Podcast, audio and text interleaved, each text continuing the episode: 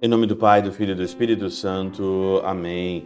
Olá, meus queridos amigos, meus queridos irmãos, nos encontramos mais uma vez aqui no nosso Teose, Viva de Coriés, o Percor Maria, aqui nesse dia 15 de junho de 2022, na nossa 11ª semana aí do nosso tempo comum.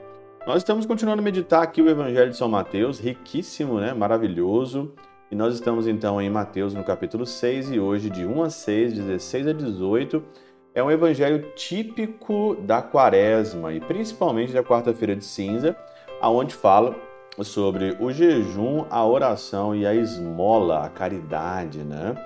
Então, o evangelho, ele é bem grande e não tem como a gente meditar aqui, senão ia ficar aqui 30 minutos, 40 minutos para ver todas as, todas as nuances do evangelho.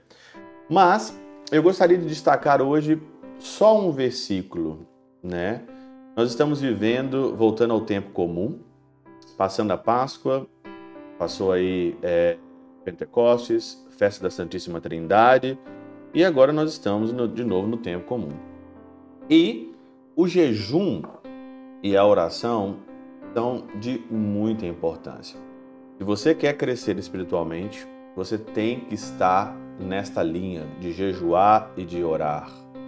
Não tem como você escapar disso. Se você dá ao teu corpo tudo aquilo que ele pede, todo tipo de comida, a comida ela nos aterriza. Você fica aterrizado aqui, né? Você fica, é, você fica parado, preso nesse mundo. A comida ela nos, nos é, faz a gente ficar mais pesados, né? E aqui existe uma união muito forte entre o jejum e entre a oração. O pseudo Crisóstomo diz o seguinte aqui: Como a oração é forte quando se faz com um coração humilde e com um coração contrito. Humilde e contrito. E como pode dizer-se que o que desfruta as delícias dessa vida tenha um coração humilde e contrito, pois é bem sabido que a oração sem o jejum é fraca e enferma.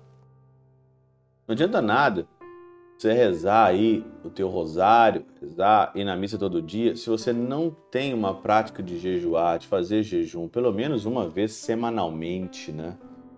Semanal. A igreja pede para você não comer carne na sexta-feira, né? É, mas é abstinência. O jejum, é, o jejum é você ficar sem a comida, você ficar sem comer um tanto de horas né, do seu dia. Claro, quem consegue. Tem pessoas que são liberadas, que têm, sei lá, uma enfermidade, algo assim. Lógico, estou falando aqui para quem, para quem consegue ficar. Todos aqueles que quiserem rogar por alguma necessidade sempre acrescentaram o jejum à oração.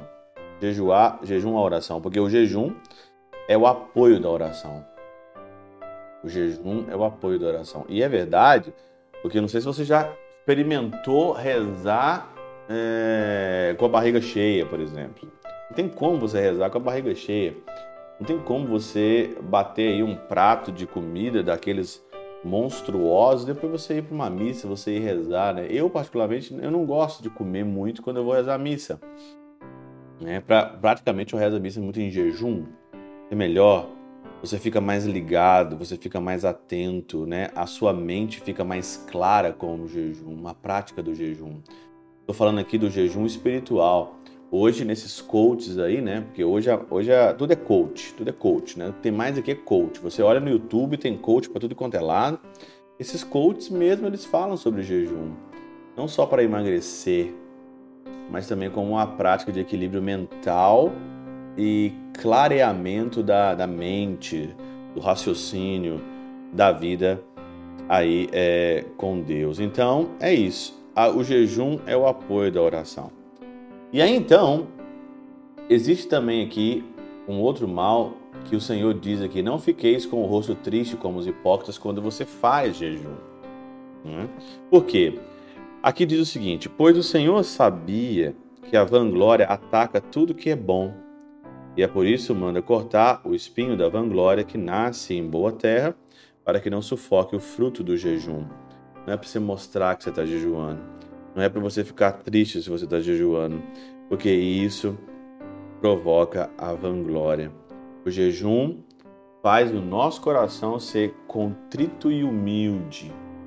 Né? E o jejum, para ser bom, tem que doer, né? O jejum dói, dói ali mesmo, você ficar ali mesmo sem a carne, porque é o apoio da vida de oração. Como o jejum sozinho, sem rezar, não adianta nada, também a oração sem o jejum também não vai fazer tanto efeito. É isso. Jejum é o apoio da vida de oração. Nesse tempo comum, Tente fazer essa prática. Tente fazer, tirar um dia para você fazer jejum, para você oferecer isso para alguém, para uma realidade. Não dê tudo aquilo que o teu corpo pede, senão você vai ficar uma marionete, sem resistir absolutamente. Pela intercessão de São Chabel de Magluf, São Padre Pio de Peltrautina e Santa Teresinha do Menino Jesus, e o doce coração de Maria, Deus Todo-Poderoso vos abençoe. Pai, Filho e Espírito Santo desça sobre vós e convosco permaneça para sempre. Amém.